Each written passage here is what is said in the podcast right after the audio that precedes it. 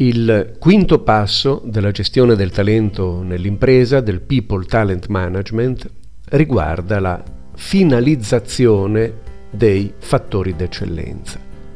Abbiamo visto nel passo precedente cosa non è talento, abbiamo esplorato gli equivoci del talento, possiamo dunque partire dalla sua definizione, da una definizione di talento.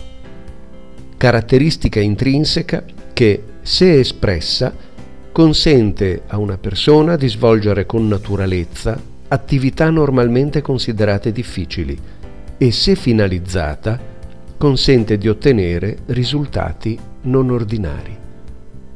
Poniamo dunque l'accento sul termine se finalizzata, visto che nel passo precedente abbiamo lavorato sulla parte che riguarda l'espressione del talento.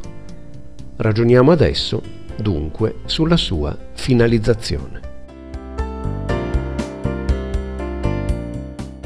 Va innanzitutto osservato che se l'attività di esplorazione del talento va condotta evidentemente in un rapporto dialogico one-to-one, l'attività di ideazione delle azioni di finalizzazione del talento va condotta con un lavoro di gruppo che coinvolga l'intera squadra che governa l'unità organizzativa oggetto dell'esplorazione. Il lavoro di gruppo riguarda un componente per volta della squadra. Prima di iniziare l'attività, un'attività tipicamente di brainstorming, ci si riallinea sulla visione, missione e strategia dell'unità organizzativa. Si ricorda il ruolo che gioca nella squadra quello specifico componente,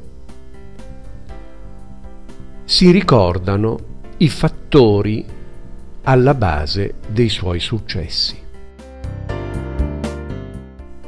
Si può poi passare all'attività di brainstorming.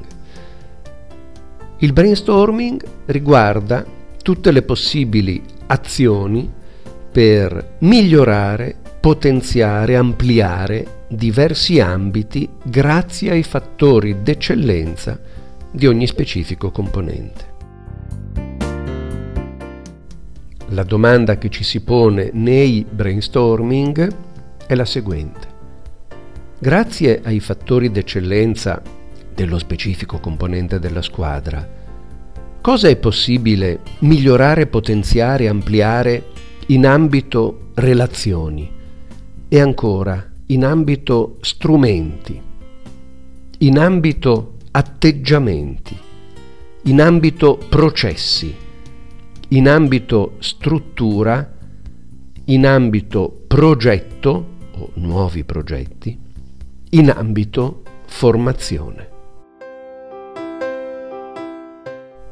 Tutte le idee verranno successivamente valutate e selezionate dal responsabile dell'unità organizzativa, riepilogate in un piano d'azione e condivise con l'intera squadra.